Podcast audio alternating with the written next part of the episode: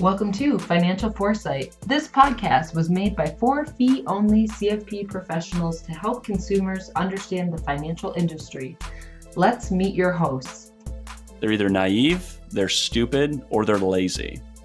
You know, the other thing is, is uh, my ceiling fan just went out in my kitchen today. He is the commander in chief on this video right now. And uh, man, I am feeling controlled and I'm empowered and safe. Don't stop for Dwight's baby. We can edit that out. All of the podcast hosts are owners of RIAs registered in their respective home states. All commentary on this podcast represent the opinions of individuals and not their firms. All commentary is financial education, not financial advice. So let's get started. We're live.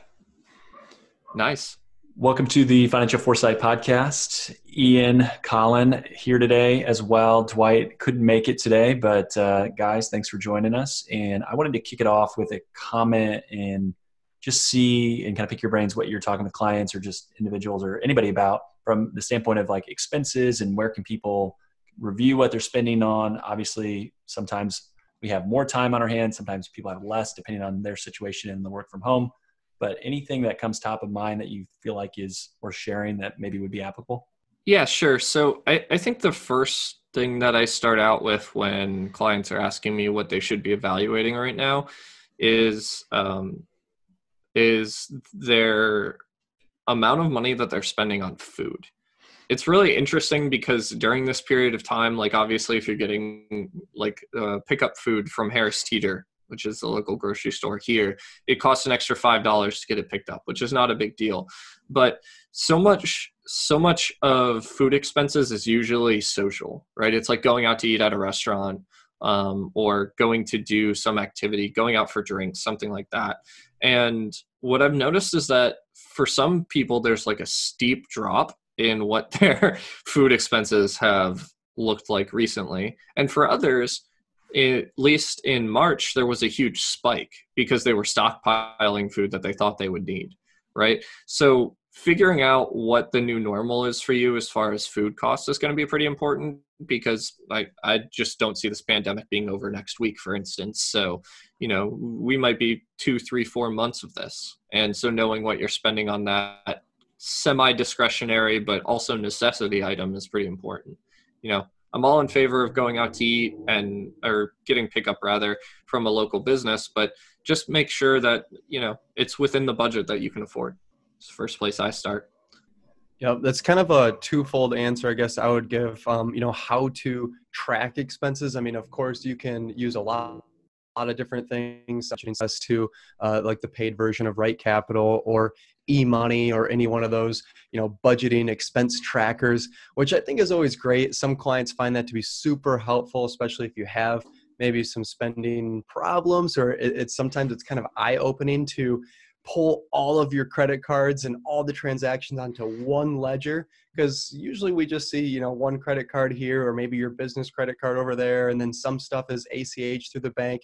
It's hard to bring that all into one aggregate number, which in a lot of times can be really eye opening that, oh my gosh, my six dollar coffees really do add up, or, you know, all these little things that we find. And um, maybe I do spend more on tee times than uh, what I expected. Uh, so I always encourage clients to do that more of like a behavioral or an exercise tool. But more and less i always like from the budgeting standpoint try to think of like the pay myself first and like think of you know how much do i need to be saving in order to accomplish my goals et cetera et cetera and try to to get my saving taken care of first then whatever's left over is kind of like my play money.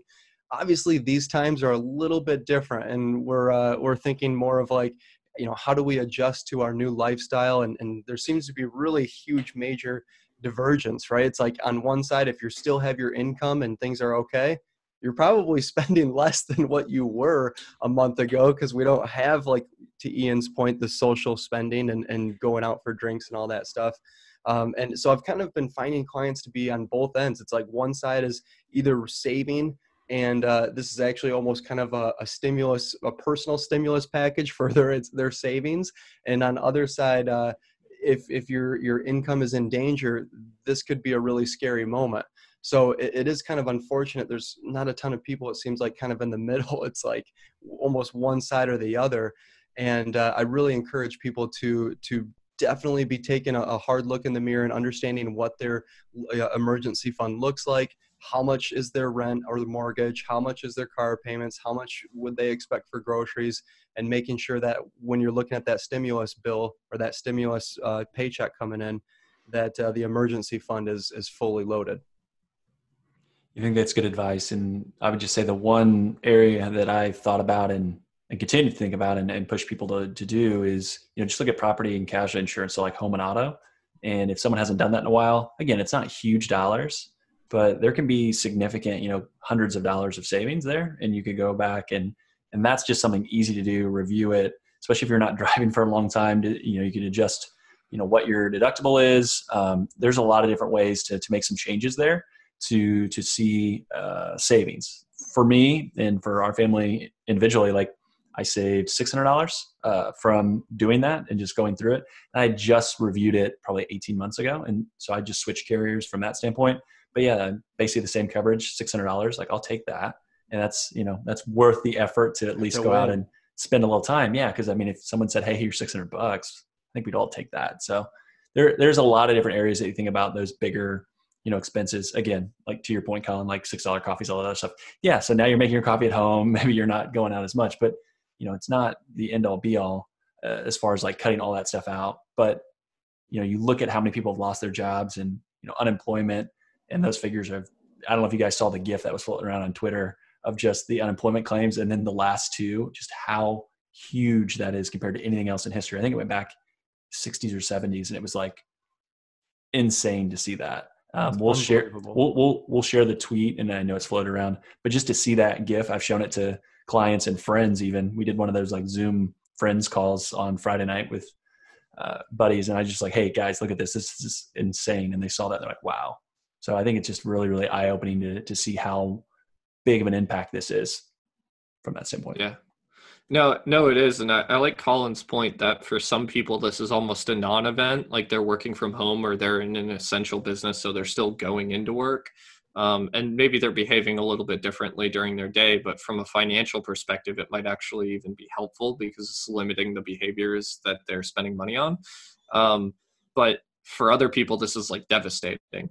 And if you're in that camp where you have been economically we'll call it devastated or, or hit pretty hard by what's going on maybe you lost your job and those things that if it's okay isaiah i just want to run through a couple of yeah. quick resources to look at. So the first is the cares act added a huge bonus to unemployment claims. So a $600 a week bonus for the next four months so make sure to file your unemployment claim if you lost your job, or your underemployment claim if or partial unemployment claim if you got your hours cut, because you get $300 of that bonus plus your missed hours.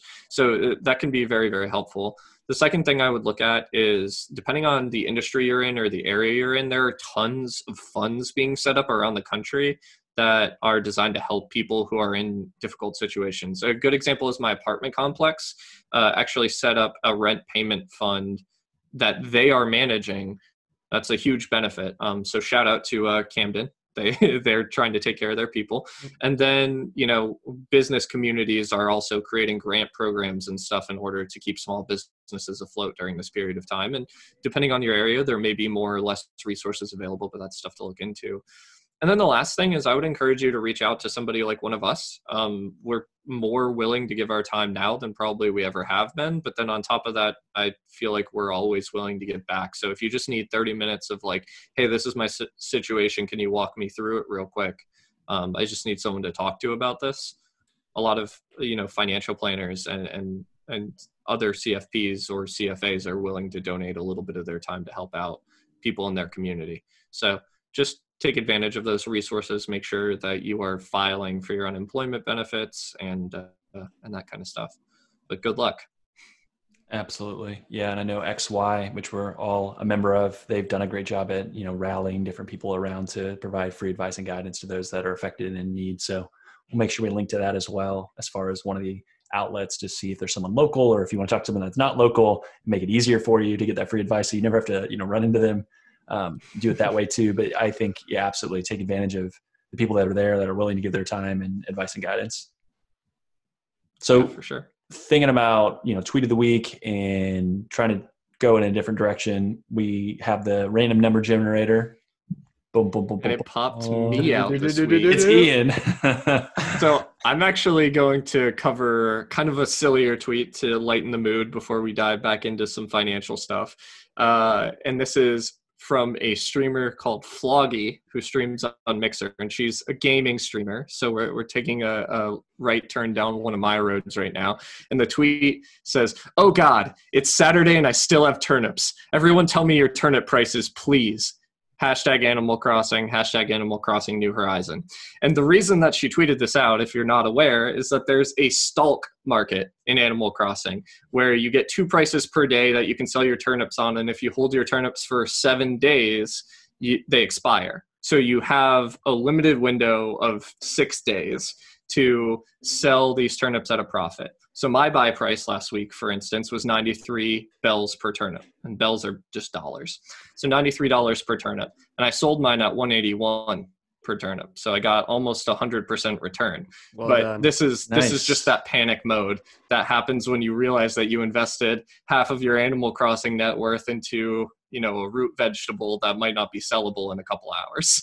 So so um, what I wanted to show show here is that uh, investing fear exists even in video games. so just make sure to uh, to pay attention to what's going on, but also don't panic. Um, she was able to to find a friend who had a turnip sell price that was more than double what she paid for them.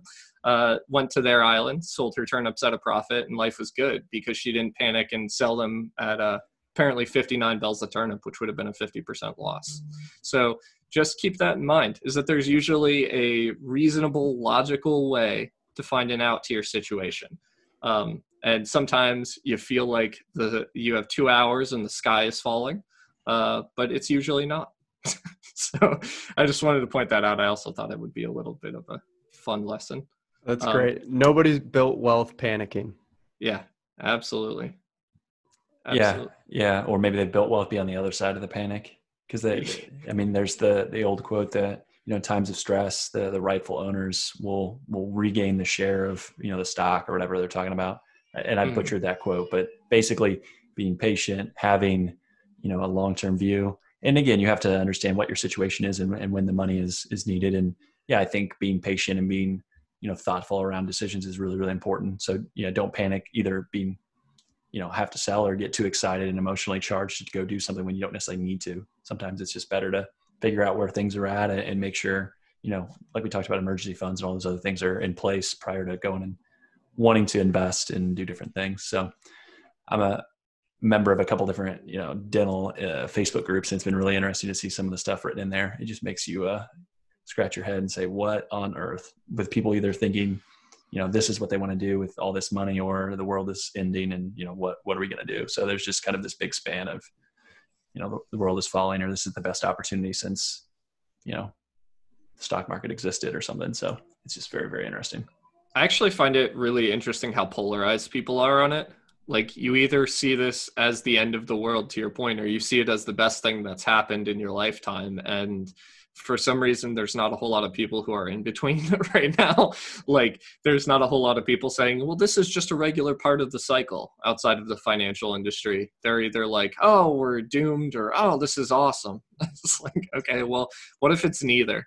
You know, um, I know I know that coronavirus is is unprecedented and a lot of aspects of, of this current crisis are, are very different than previous crises, but it's still, you know, the 10-ish year crisis that the stock market has every 10-ish years, you know.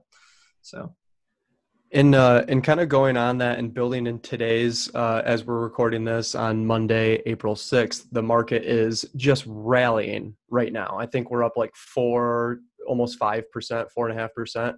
mm, Um, was curious. I read something kind of interesting by uh, uh, Ben Carlson talking about, and, and they actually ranted a little bit with uh, Michael Batnick on their Animal Spirits podcast. Of is it possible that the economy could drop lower than the stock market?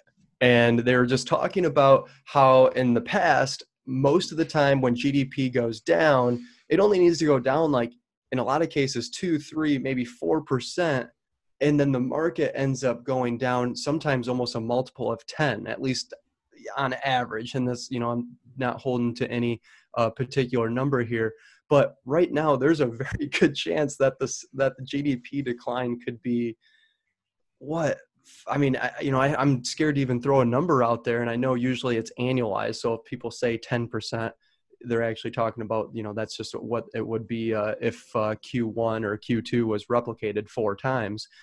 But if the market's now down, we're kind of back into that 20% range. It's pretty amazing to think that GDP could go down 5%, 10% which in historic terms you'd expect a market to be down 50 60 80% then. We're down like 20 25 uh, you know I think it's, it's what, what what do you guys think of that? I think it's interesting because it's a completely different world now I, I view it from an investing perspective. It, and, and i'll talk about why in a couple of different reasons. One is like our, our entire investing platform is based on technology now right? So it's not like people are standing there physically selling shares which like the last the allegory everybody keeps using for what's going on right now is like the great depression right? Well the great depression was completely different like from what the world looked like in, at the time to what the world looks like now um also investors are like a lot better informed than they were and i know that we sometimes make fun of like the individual investor making bad decisions or whatever because we're financial planners and we like to tell jokes but like in reality there are blogs about finance now and they get read by millions of people. Like there's there is a lot more information out there. And then i think last lastly acting in in favor of the market maybe doing something different is that the market is um, very very emotional and is driven a lot right now by like sentiment right or at least that's how we characterize it. And I just feel like the media machine is completely powerful right now, very different from what it used to be. You know what I mean? Like it, we're not getting our news over the radio now. We're getting our news from uh, stock tickers on news channels that are operating, you know, every second that the market is open. very different. Yeah, and the Fed wasn't around to give away free money and just throw a ton of money Six. into the market. So that's a big difference. Um, I, I will, you know, maybe douse the optimism with a little bit of water, but I think that's just kind of my personality. So yeah, I think there is a lot of similarities to the 20s, but yeah, it, it is very different now, but it's still run by humans and humans haven't changed. Like yeah. the emotion, the fear and greed, like that all still is prevalent, even though a lot more of the market is systematic today. There's a lot more uh, infrastructure and like circuit breakers and all these different things built into the market that won't allow it to do some of the things that it used to do. But at the end of the day, if you shut down the economy and people continue to lose their jobs, you cannot tell me that the market does not react to that. And only being down 25% is, I think, a miracle all in itself. But we are still very, very early. We're what, yes. 6 weeks, maybe five weeks into this right now? Um, and things take months to play out. So, my whole thing is just be patient. Don't rush to make any sort of decision one way or another, or another especially if you're one that's really apt to put money in. If you're making automatic contributions, I said a friend like, "Hey, should I stop that?" No, I wouldn't stop doing what you're doing. You shouldn't change that. Now, if you said, "Hey, I want to put a, this big chunk of money all in," do I do it today? I, I don't know. Maybe you kind of wait or do it slowly over time as well. That way, you don't have to say, "Hey, I put it all in in you know April and I should have done it in March or sorry in May or something." Like just take that, time with doing different things and don't let yourself get too wound up into the, the situation at the moment. I, I agree with the meth- with the thought process there, but I actually disagree a little bit with the methodology. I think if you have a large sum of money that you were already planning on investing, like I'm not saying rip out your emergency fund and throw it into the market. You need that money. You need to be able to float your expenses in case you lose your job. But putting it all in the market right now is actually an interesting proposition because if like we're never going to know where the theoretical bottom is right like and, until a year two years after the fact when everything has kind of played itself out to your point and missing any number of good return days in the stock market severely hampers the return over a 10 year period so I don't know if I agree with the idea that you should dollar cost average $100,000 into the market if you have a pure $100,000 to invest. I might just put it into the market and see what happens. Because if it goes down a little bit, okay, you lose, you know, $10,000 temporarily. But what if, you know, on the alternative, it goes up everything from here? Like, what if the economy starts recovering magically? And I'm not saying it should because the coronavirus is is still in full force and we haven't even hit the peak infection rate yet. But you know, it you, your flip I, I, still view it as a coin flip. Everything's 50-50 right now just like it is at any point. So if you have money to invest just invest it. It's time in not timing. Eh, i again i would push back and disagree with that 100% That's from the standpoint of the best days in the market a lot of times are also in the middle of a bear market where you have a huge drawdown. Mm-hmm. and so you see these huge 5 6 12% moves up. It's not healthy. That's not healthy uh, market movements, and those typically happen in a in a bear market where you're already down 20%. So you will see bear market rallies where it's a fake, so it'll get people to come back in and it'll go lower. Again, if we look at the economy and people losing their jobs, like there's not going to be all this money that's going to be going in. There's a lot of people that are going to be getting yeah. close to retirement that need to be pulling money out in the next five to ten years.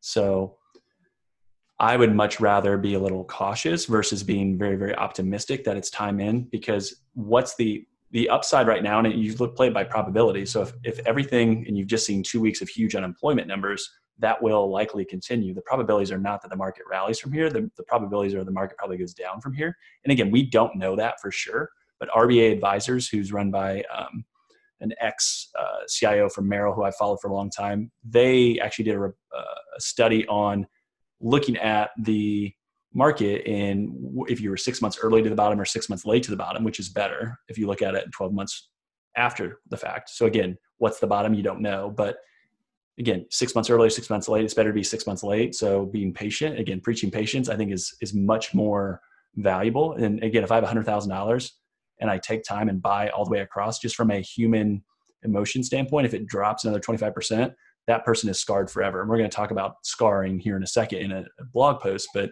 I mean, that person, if they they put in hundred thousand dollars after being twenty down twenty five percent, thinking the market's going to rebound, because we have been trained, especially anyone that's younger, in the last ten years, that the market always recovers in a V shape. It's not always the way it happens. No, sometimes it's a W or yeah, three W's in a row. there, there, there's some structural reasons why. So again, and it's great on this podcast that we can have disagreements, but I would totally not be one to put everything in if I was ready to to put in well, money. Think about your what's your time horizon. I mean, if you're using equities as a wealth building tool, you damn better have 10, 15, potentially even 20 years. I mean, I think we can probably all agree that nobody knows in the short term and whether we want to call that, you know, one day, one month, one year two years i mean what you know when statistically the average you know i'm not really comfortable with the market until you get out to about a five year period you know i think yeah. it's quite honestly gambling otherwise. But what's not gambling is betting on human ingenuity who are we're on this 10,000 year streak of continuing to have better and better lives. So if uh you know if we're kind of thinking really long term I feel like time in the market, it's kind of hard to, to argue. And, and even uh, if we're talking about, you know, that type of time horizon, 20 years, I mean, we're, we're probably going to see a Dow 50,000. So, you know, if you're talking about buying the Dow at 2,300 versus 2,200, oh my gosh, that seems like a huge spike between now and then. But at Dow 50,000 or whatever, it's, you know, hey, I'd, I'd love yeah. to buy that price. 22,000, 21,000, that's both great. That that's a better that's a better synthesis of my argument as well. Um I I just always favor doing the simple thing. Um I do I do understand the dollar cost averaging idea though, which is that it provides that emotional cushion against the idea that you bought at the wrong time because you'll have bought at all the times over the next 5 months or whatever however long you decide to dollar cost average that money into the market. So I guess I guess you have to work with the individual that you're working with and help them make that decision in the way that most emotionally suits them. Maybe that's the answer is that like everything in financial planning there's not like a correct answer. There's just the answer that works best for the client. Um, but I'm always in favor of just putting the money in the market and if assuming we don't need it for anything else, right? In the next 5 to 10 years and just not thinking about it as much as possible. um, in the in the next period of time. But that is where reasonable minds can disagree. Um, okay, well, why don't we move on to the to the article that you wanted to cover to to wrap up here today? Yeah, so the article was written by Morgan Housel um, from the Collaborative Fund. He wrote for the Motley Fool for a long time. Wonderful, wonderful writer. Um, just fantastic stuff. And he wrote an article called Wounds Heal, Scars Last, which again kind of goes into what we were just talking about. But you know, the two key points that he brings up is a generation of super savers who avoid leverage and are less swayed by opportunity costs, and we'll kind of dive into that. And the second piece was a greater desire for a strong social safety net, driven by the, a realization that even an extreme preparation cannot fully prepare you for unseen shocks. Because again, if we go back, you know, within basically a month, the market was down 30%. Hmm. That's extremely. Well, the market fast. was down 30%, and, you know, 10% of Americans lost their jobs. So like it's not just the market being down; it's like a huge one-two punch, right? Well, and that's that's typically the thing that you know my argument a lot of times for you know the way that you should put money to work and all these other things is you know these typical like awful situations like this coincide with also not having so you don't have any money that you yeah. invested and you also lost your job so now you're doubly screwed from that standpoint so that's why the emergency fund piece is so important. Yeah, right? and it is. And I think that that conversation that you know we all have with clients, and they kind of brush it off. Maybe in the last you know couple years, now that conversation is going to come to the forefront a lot quicker. See, yeah, yeah, like we hey, get, we get we to play about. the "I was right" card every yeah. every time we have that conversation yeah. from now on. Yeah, but he talks about you know an economic cl- decline is painful, an economic crash is devastating, but overnight collapse is in a league of its own. Said optimism relies on having confidence in what the future will look like. The longer your field of vision, the better, which I think coincides with both of what you just said. The severity of our decline, particularly unemployment claims, is already unprecedented in modern times. But it's the speed of the decline that will leave its mark, convincing a generation that no matter how secure they feel today, it can be gone tomorrow, literally tomorrow. And I thought that was a great piece that he had in here. And then they looked at in the Great Depression, and again, we talked about that in the 20s, the average participation rate for the generation that experienced the 1930s Great Depression as a teenager or an adult is significantly lower than all other cohorts as far as how they invest in the future. They just were really, really conservative and missed out on a lot of gains because the cohort after them, which experienced the post war boom, um, they had a completely different experience. It's kind of like, where did you start? So, like for, for right. us, like we've seen the great financial crisis, we've seen this, and our peers have. And then you have other people that, you know, have if I'm a baby boomer uh, in my earning years, it was dot com bust, great financial crisis. Now this, it's like you got hit with three big things that really probably, you know, really cut into your savings as far as what was there. So, right, and it's not like the average investor has the field of view and the research to look at this like you know Morgan does or or we do, where it's like, oh, this is just the next thing in a long line of generational defining financial experiences. It's like this is this is the thing for a lot of people that, that will leave an imprint the scar that he's mentioning in the article mm-hmm. right mm-hmm. yeah I, I i'm with you it's going to be very different. I actually so when i read this article i thought that the the first part was interesting but i i more feel like the second part is what's going to be true. I feel like the value of relationships and being close with people is going to go up for like infinite reasons during this period of time. A because that's what we're all craving right? Like we we all want to interact with people because we're all stuck in our house with like our immediate family or whatever or our roommates. And and while those people are amazing you can't just talk to the same people every day and feel like you you are experiencing something socially. So so that will increase the value but then also i think what he's more alluding to with this is that the social network, the structure that is around our lives is going to become a lot more valuable because also of the financial resources we can draw on. You know, your friends are more likely to help you by buying you some extra food if they have an income and you don't than anybody else is, and, and those sorts of things. So I think I, I totally agree with his number two. I think the number one, the super savers thing might be true, but it's going to be a big leap from where we are today. I, I think that millennials and, and maybe even Gen Z are some of the people who are most likely to have accumulated credit card debt in history. Like I, I sit down, 90% of the people I sit down with have credit card debt and student loans and a car loan when I sit down with them the first time, You know what I mean? And and and I do help them out of that. That's part of what we do. But that doesn't mean that the next person I sit down with won't have all those things. So maybe this is the thing that causes that dramatic shift that says, okay, we're going to start accumulating cash and stop leveraging ourselves so much. But it's going to have to be a big change for a lot of people. And it's going to take a lot of time for that change to be reflected in actual financial statements because you know you have a generation of people with consumer debt yeah i feel like a lot of that stems from just like how culture has changed with its uh, uh, appetite for debt i mean i know when i mm. was in high school and and i was going you know talk, talking about college nobody ever really ever talked about student loans and your ability to repay them and things like that. It was just what you did. It was totally normal. And uh, i think as this stuff you know you gotta you gotta pay the piper eventually here and maybe as this starts to pan out maybe the next generation we'll call them uh, the zoomer generation here born uh, via video co- conferencing um, who knows? You know uh, it's uh we'll, we'll see if maybe they're going to be thinking a little bit harder about debt and uh, their ability to repay it and the opportunity cost with that. Um, that's it's going to be incredible to see how this all pans out.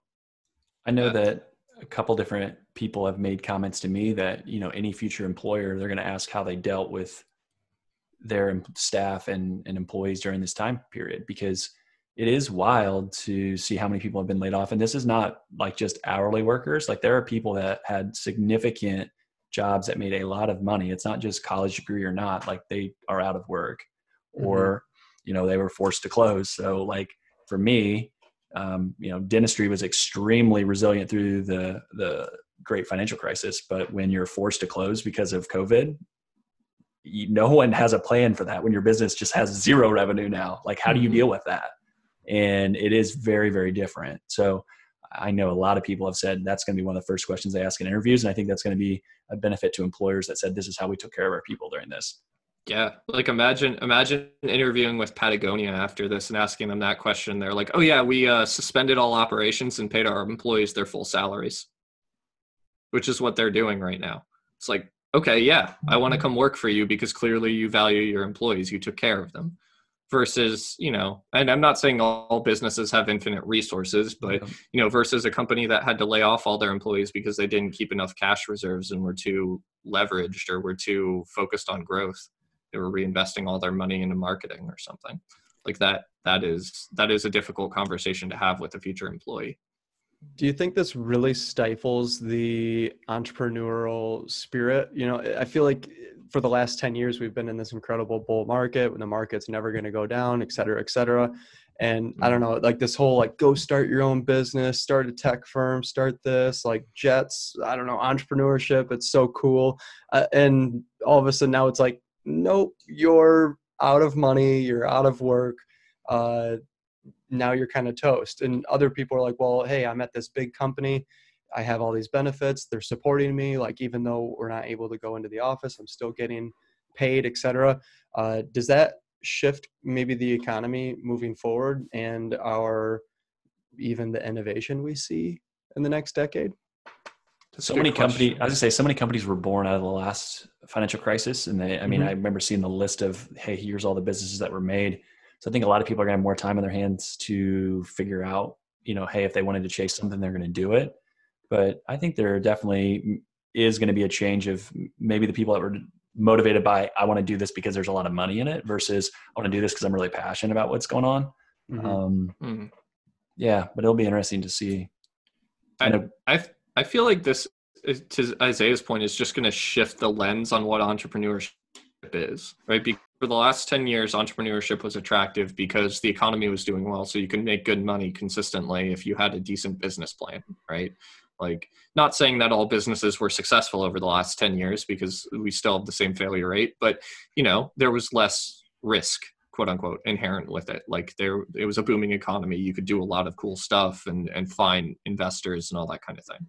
And i think that to his point what, what's going to change is that the people who are getting into entrepreneurship are going to be getting into it again for the seeing a need that they need to solve within the community and less because they think they can make $10 million over the next 10 years.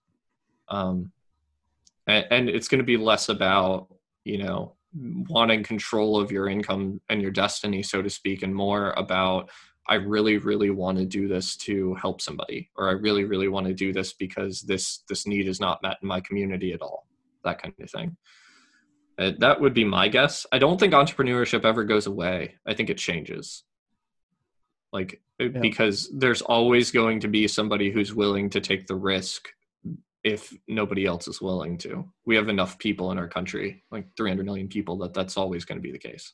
Yeah. I At least that's it is, my take.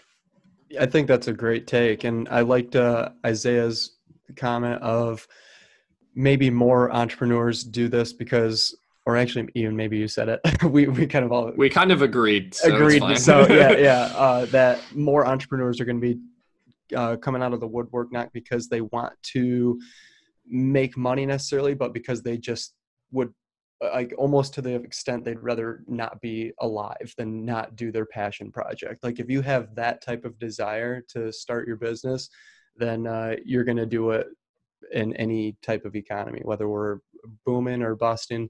Uh, and, and maybe that's uh, where a lot of this awesome innovation and awesome companies that are born out of disaster, uh, they really get their, they hit their stride and it's just super genuine and and they're not trying to fake it. I think that's a great spot to uh, kind of wrap up the mm-hmm. conversation. Wrap up. Wrap up. Leave that in. Um, yeah. Any closing thoughts? Um, I would say uh, if stick to the emergency fund, stick to your plan. Um, if you can survive this and and continue to uh, build wealth in sustainable way, um, I feel like this this type of recession or this type of bear market could be a launch pad for you. Um, just make sure that we don't uh, get overly greedy and become uh, individual stock pickers and and you know starting to to bet our money down. Um, just keep sticking to the plan, and uh, it's all going to fare well. Yeah, I mean, I, I'll get a little high minded and philosophical here and say that uh, I like to equate market drops to Dante's Inferno, which is like they really suck. Like, if you read Dante's Inferno, he's not having a fun time going to hell. He's really not. Uh, but when he comes out on the other side, he's pure and clean. And this that's what happens with our economy every so often, right? So the coronavirus season, I'm really sorry that this is difficult for a lot of people, but you know the businesses that survive this the the households that survive this will be stronger for it i hope. And uh, good luck to everybody out there.